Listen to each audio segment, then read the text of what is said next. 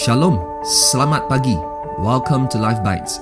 Semoga anda sihat dan sentiasa dipenuhi oleh kasih karunia Tuhan.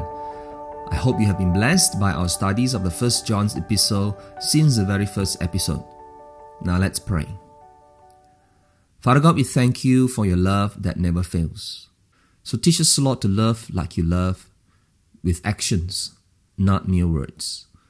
Ajarlah kami Tuhan untuk mengasihi yang lain seperti mana Engkau telah mengasihi kami. Semua ini telah kami berdoa di dalam nama Tuhan Yesus Kristus, Juru Selamat pribadi kami. Amen. Now friends, in the last episode, we talked about knowing God. That those who truly know God will obey His words and do as Jesus did. Yang mengenal Tuhan akan taat kepada perintahnya dan berbuat seperti Tuhan Yesus. Now, John calls those who claim to know God but do not do what God says as liars.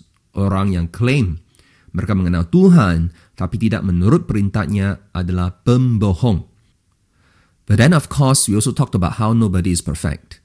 But the thing is, John was not talking about being perfect. He actually addressed a specific issue that is our heart. Tapi tidak orang yang sempurna kan? Tapi John bukannya berbicara tentang kesempurnaan, tetapi tentang isu hati kita. Nah, hari ini kita akan baca dari fasa kedua ayat 7 hingga 11 1 Yohanes. Chapter 2 verse 7 to 11 verse John NIV. Dear friends, I am not writing you a new command but an old one, which you have had since the beginning. This old command is the message you have heard. Yet I am writing you a new command. Its truth is seen in him and in you, because the darkness is passing and the true light is already shining.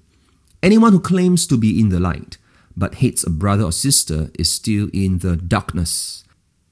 Anyone who loves their brother and sister lives in the light, and there is nothing in them to make them stumble. But anyone who hates a brother or sister is in the darkness and walks around in the darkness. They do not know where they are going because the darkness has blinded them. Terjemahan baru, Saudara-saudara yang kekasih, bukan perintah baru yang kutuliskan kepada kamu, melainkan perintah lama yang telah ada padamu dari mulanya. Perintah lama itu ialah firman yang telah kamu dengar. Namun, perintah baru juga yang kutuliskan kepada kamu, telah ternyata benar di dalam dia dan di dalam kamu. Sebab kegelapan sedang lenyap dan terang yang benar telah bercahaya. Barang siapa berkata bahwa ia berada di dalam terang, tetapi ia membenci saudaranya, ia berada di dalam kegelapan sampai sekarang. Barang siapa mengasihi saudaranya, ia tetap berada di dalam terang, dan di dalam dia tidak ada penyesatan. Tetapi barang siapa membenci saudaranya, ia berada di dalam kegelapan dan hidup di dalam kegelapan. Ia tidak tahu kemana ia pergi kerana kegelapan itu telah membutakannya. John was saying, I'm not giving an old command, but yet is a new command. So probably my response, our response could be, John, could you please make up your mind? You're confusing me. Is this an old or the new command? John, kau buat saya keliru ini perintah yang lama kah atau perintah yang baru? So now what John is saying, friends, that you and I already know the command. We already know the command. And what's the command? To love one another. Mengasihi sesama yang lain.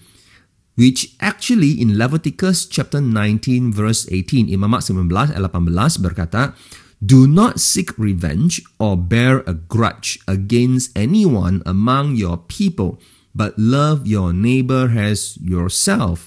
Janganlah engkau menuntut balas dan janganlah menaruh dendam terhadap orang-orang sebangsamu, melainkan kasihilah sesamamu manusia seperti dirimu sendiri. Akulah Tuhan. So basically, this is the law, is a command to love one another, is an old command, in other words, for the New Testament people.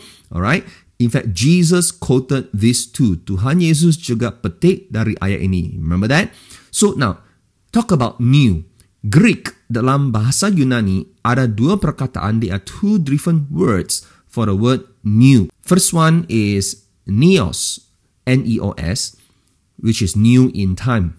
Misalnya, membeli baju yang baru, pen yang baru, buy a new shirt, a new pen. Perkataan baru yang kedua itu adalah kainos, K-A-I-N-O-S, which is new in quality, which means this word means uncommon, bukannya biasa-biasa, unheard of, tidak pernah didengar, or revolutionary.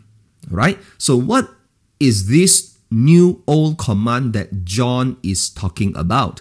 Apakah perintah lama yang baru ini sebenarnya? So what John is saying is not just about loving others, but if you want to see, you must love others. Bukan saja mengasihi yang lain, tetapi jika saudara ingin melihat, saudara mesti harus mengasihi yang lain. If we don't, we are blind, even if we have eyes. Jika tidak, kita adalah buta meskipun kita memiliki mata. In fact, worse than blind. We belong to the darkness. What John is saying. Lebih teruk dari buta, kita adalah milik kepada kegelapan. Now, you have eyes to see. But imagine someone calling you blind. How would you feel? Butakah kamu? Orang tergo kamu. Apakah perasaan anda, saudaraku? You feel offended? Tersinggung? But what if God's word is the one calling you blind? Apakah kalau firman Tuhan yang berkata Anda buta? Offended too? Masih tersinggung? Or you will quickly repent ataupun kita lekas bertobat. You see, what the word of God is essentially saying, to love is to see. Mengasihi adalah melihat. So when we don't love, we are blind, we can't see. Now, John uses another very strong word, menggunakan satu lagi perkataan yang sangat keras. Hates, membenci. He contrasted it with love. Dia membedakannya dengan kasih. Means if we don't love, we hate. Now, but of course, some people say, uh, no, no, no, I don't hate him, I don't hate her. I just have no feelings for him or for her. I don't want to have anything to do with this person. Oh, saya tidak membenci dia, saya hanya tidak ada perasaan terhadap dia saja. Ada orang bilang seperti itu. Now, if you say like that, it basically means you are indifferent. Now, friends, do you know that that's worse than hate? Itu lebih teruk daripada membenci saudaraku. What John is saying, love is a must because that's a true sign that you are part of the light. Sebab ia adalah suatu tanda yang benar bahawa kita adalah milik terang. Otherwise, you and I belong to the darkness. Jika tidak, kita adalah milik kegelapan. John was actually echoing Jesus' words in John chapter 13, 34, 35. Yesus berkata di Yohanes 13, A new command I give you, love one another. As I've loved you, so you must love one another. By this, everyone will know that you are my disciples if you love one another. Aku memberikan perintah baru kepada kamu, yaitu supaya kamu saling mengasihi. Sama seperti aku telah mengasihi kamu, demikian pula kamu harus saling mengasihi. Dengan demikian semua orang akan tahu bahwa kamu adalah murid-muridku, yaitu jikalau kamu saling mengasihi. In other words, you don't choose to love some and not others. Kita tidak bisa memilih untuk mengasihi beberapa orang dan bukan yang lain. Now the problem is we do and we justify it with many excuses dan kita ada banyak alasannya. You see friends, the good Samaritan man that Jesus was talking about went the extra mile to help and save the man who was robbed. Orang Samaria yang baik itu yang Yesus bicarakan di mana dia telah bersusah payah untuk menolong dan menyelamatkan seorang yang telah dirompak. Orang itu adalah seorang orang Yahudi. And the Jews, we know that despise the Samaritans. Kita tahu orang Yahudi memandang rendah terhadap orang Samaria. Now, legitimately, the Samaritan man should hate this man who was robbed tidak salah jika orang Samaria itu membenci orang Yahudi yang dirompak itu kan. Or, or at least just walk away like the other two men. Like how we claim, I don't hate, I just don't have feelings. Tidak salah kalau biarkan orang itu begitu saja kan? Tidak peduli dia kan? But no, this Samaritan man chose to love instead. How do I know he loved? Bagaimana saya tahu dia mengasihi? Sebab Yesus berkata, that action is loving your neighbor as yourself. That's why Jesus said in Matthew chapter 5, 21, 26, If we are the offended party, jika orang telah berbuat salah terhadap kita, Jesus commanded us to go to settle with the one who offended us. Kita lah yang harus pergi berdamai dengan orang yang telah berbuat salah terhadap kita. Itulah perintah Tuhan Yesus. But the way we behave, I am the one who's offended. I'm not the one who's wrong. He is the one who's done wrong. Dia yang buat salah, bukan saya yang buat salah. Kenapa saya pula yang harus pergi berdamai dengan dia? He should be coming to me to seek forgiveness, not I go to him. You know, the way how we behave is sometimes so un-Jesus, isn't it? Tidak seperti Tuhan Yesus, bukankah tidak? Isn't that we are the ones who offended the Lord? Kita yang berbuat salah terhadap Tuhan, kan? Tapi Tuhanlah sendiri yang datang kepada kita terlebih dahulu. But Jesus is the one who came to us first. You know, friends, have you ever thought about why God has commanded us a command to love others? Pernahkah kita pikir kenapa Tuhan perlu memberi kita perintah untuk mengasihi? Because He knows we have a problem in doing so. Because we live by how we feel, not what God wills. Kita berbuat mengikut perasaan, bukan kehendak Tuhan. The right response to a command is to choose, to will, to obey. Respons yang betul kepada perintah dari Tuhan adalah kita harus memilih, menghendaki untuk taat. So there are two very important practical truths we must apply in our lives. Ada dua kebenaran yang sangat praktikal yang kita harus aplikasikan dalam kehidupan kita. Yang pertama, number one, love is not a feeling, love is a will. Kasih bukan suatu perasaan, saudaraku, tapi kasih adalah suatu kehendak. If love is based on feelings, God would have poured out his wrath on us. Tuhan sudah curahkan kemurkaan dia ke atas kita jikalau kasih itu adalah suatu perasaan. But God chooses to love us despite of our disobedience and wickedness. Tapi Tuhan memilih untuk mengasihi kita meskipun kita memberontak terhadap dia. So friends, it is all about the issue of our heart, which is the will. Ini adalah isu hati kita, saudaraku. When we truly love others, even if they are unlovable, then we are truly loving with God's love, and that will cause His light to shine in us and through us. And we can then truly see others with the eyes of God. Apabila kita benar mengasihi yang lain, meskipun mereka tidak layak dikasihi, barulah kita benar-benar mengasihi dengan kasih Tuhan dan hasilnya terang dia menerangi kehidupan kita. If you only love those who are lovable, we are actually useless Christians, do you know? Actually, it's an oxymoron to be a Christian yet useless. Christian yang tidak berguna, tidak masuk akal kan? So, and clearly we have never experienced God's love at all if we only love those who are lovable. Because God loves us the unlovable ones. Tuhan mengasihi kita yang tidak layak.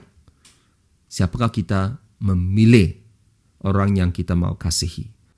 The second truth, light never shouts, light just shines. And love is the same. Terang tidak pernah berteriak, terang hanya bersinar. Dan kasih sama juga. See friends, the more we love, the more life and light we bring to the people around us. Lebih lagi kita mengasihi, lebih banyaknya kehidupan dan terang kita bawa kepada orang di sekeliling kita. If we notice that people around us are not living the way God wanted them to live, what we should be doing is to continue to let life and light shine through our love so that they can see what needs to be changed. Jika kita perhatikan orang di sekeliling kita tidak hidup seperti mana kehendak Tuhan, apa yang kita harus lakukan adalah terus menerangi hidup mereka dengan terang kasih kita supaya mereka dapat melihat apakah yang harus mereka berubah, saudaraku. Ada seorang lelaki, there's a man was walking down a very dark street, berjalan di suatu jalan yang sangat gelap. And then he saw a light coming towards him but in a faltering way. Dia dapat melihat ada suatu cahaya datang mendekati dia, tapi cahaya itu bergoyah-goyah. So when he came closer to the light, he saw a man carrying a torchlight with a white cane. Dia melihat seorang yang buta membawa satu lampu sulung. So he wondered why a blind man needed a torchlight. Kenapa seseorang buta perlukan satu lampu sulur. So he asked, and the blind man replied, See, friend, I carry a light not so that I can see, but so that others can see me. Saya membawa lampu sulur ini bukannya supaya saya dapat melihat, tetapi supaya orang lain dapat melihat saya. I cannot alter the limitation of my eyes, but I can avoid becoming a stumbling block to others. Saya tidak dapat mengubah kondisi mata saya, tetapi saya boleh mengelakkan dari menjadi batu sandungan kepada yang lain. So, see friends, when we love, we live in the light. Hence, we won't stumble because we can see. Apabila kita mengasihi, kita hidup dalam terang, kita tidak akan jatuh kerana kita dapat melihat. And our lives too would shine so that others can see and will not cause others to stumble. Juga hidup kita akan menjadi terang bagi yang lain dan mereka dapat melihat dan tidak akan jatuh. So that is why the best way to help others not to stumble is to love them. So when we love unconditionally, we are not giving darkness any chance. Saudaraku, apabila kita mengasihi tanpa syarat, kita tidak memberi peluang kepada kegelapan. So let's reflect. If you say you know God and you obey Him, do you love people even though you may not feel like doing so? Sekiranya Anda mengatakan bahwa Anda mengenal Tuhan dan taat kepadanya, adakah Anda mengasihi yang lain meskipun Anda rasa tidak mahu melakukannya? Number two, who are the people you must go reconcile with and start loving with God's love today? Siapakah orang-orang yang Anda harus pergi berdamai dengan dan mulai mengasihi mereka dengan kasih Tuhan hari ini? Let's pray. Father God, we thank you that loving people unconditionally is possible because you have first loved us unconditionally. Kami bersyukur Tuhan, kami dapat mengasihi yang lain tanpa syarat kerana Engkaulah yang terlebih dahulu mengasihi kami tanpa syarat. So help us, God, to love others the way you have loved us, so we could see people with your eyes, and so that we could shine our light to help others to see you. Tolonglah kami Tuhan untuk mengasihi yang lain seperti mana Engkau telah mengasihi kami, supaya kami dapat melihat yang lain dengan matamu dan supaya terang di dalam kehidupan kami dapat menolong orang yang lain melihat Engkau, Tuhan dan juru selamat mereka. So God, I pray for those who have yet to experience your agape love, that they too will open their hearts to welcome you into their lives. Semoga kasih karunia-Mu Tuhan dan hadirat-Mu sentiasa menyertai kami dan sisi keluarga kami. In Jesus' name, our Lord and Savior, we pray. Amen. Thank you for listening. I hope you have been blessed. If you want to know more about Jesus, please drop me a note please allow me to help you. Now, next episode, we will still talk about love, but this time we'll be talking about the love that God hates. Till the next Life Bites, continue to have a bite and have a life. God bless you.